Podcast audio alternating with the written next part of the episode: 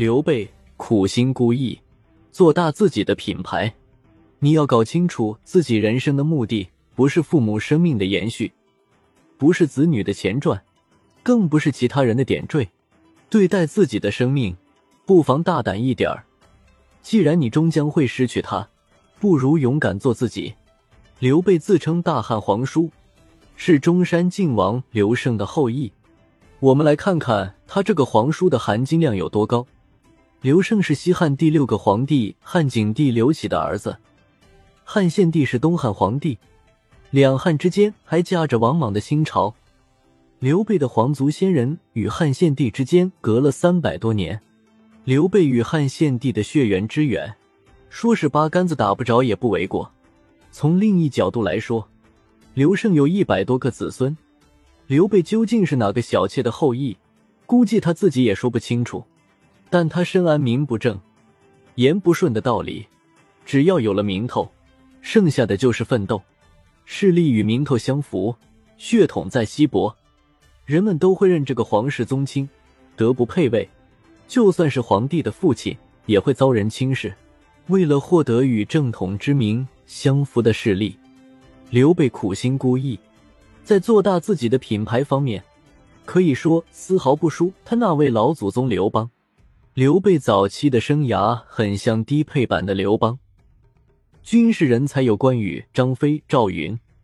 幕僚集团有糜竺、简雍、孙乾，关张赵可为一军之将，但乏统帅之才。糜竺善于经商，解决了刘备的财务困境；简雍有辩才，孙乾擅长外交。凭借这个班底，刘备小有成绩。但三国时代，群雄并起，各有精英班子。这与汉初陈涉起家、草莽英雄遍地的情况又有所不同。要打好皇叔这张牌，像袁术那样贸然称帝是非常危险的。事实上，魏、蜀、吴三国的创业者在称帝这件事上都非常克制，并且十分谨慎。曹操有称帝的资本，但终其一生也没有走出这一步。孙权基家族三世之功。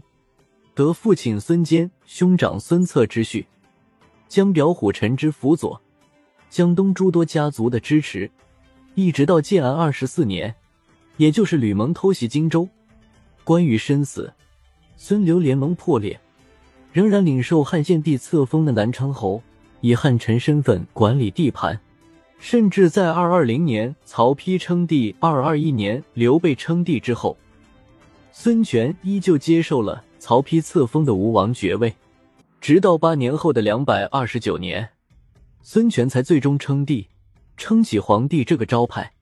由此可见，在汉末要打出自己的帝王品牌，风险有多高。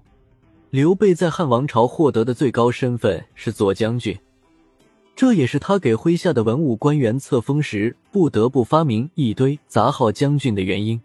曹操虽然擅权。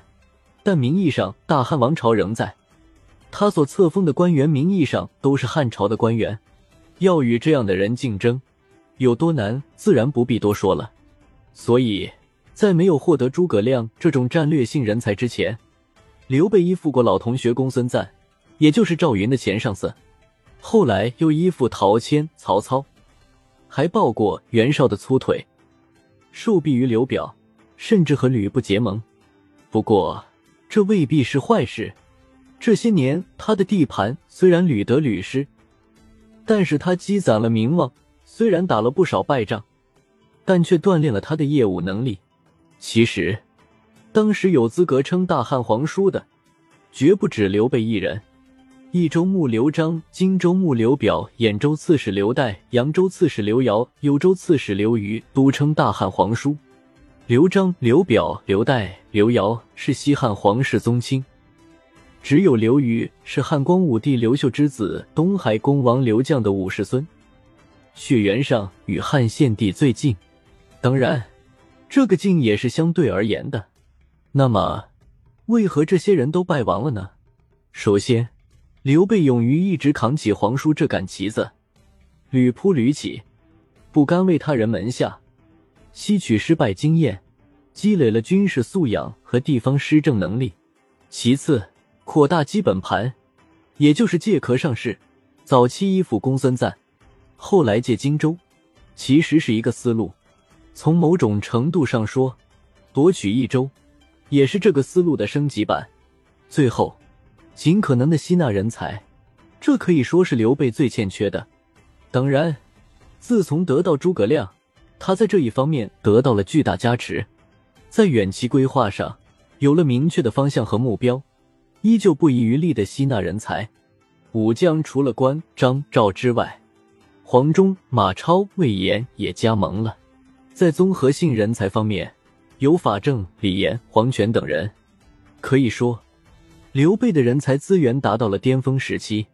建安二十四年（二一九），刘备夺取汉中，在群僚拥戴下，称汉中王。这个名号正是汉高祖刘邦获得的封号。曹操死后。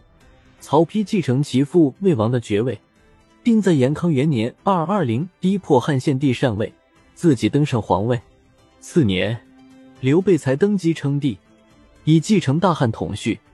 从中平元年（一百八十四），二十四岁的刘备镇压黄巾起义开始，到称帝，他奋斗了整整三十八年。然而，仅仅登上皇位三年，他就因兵败夷陵。在白帝城驾崩，创业道路之艰辛，可见一斑。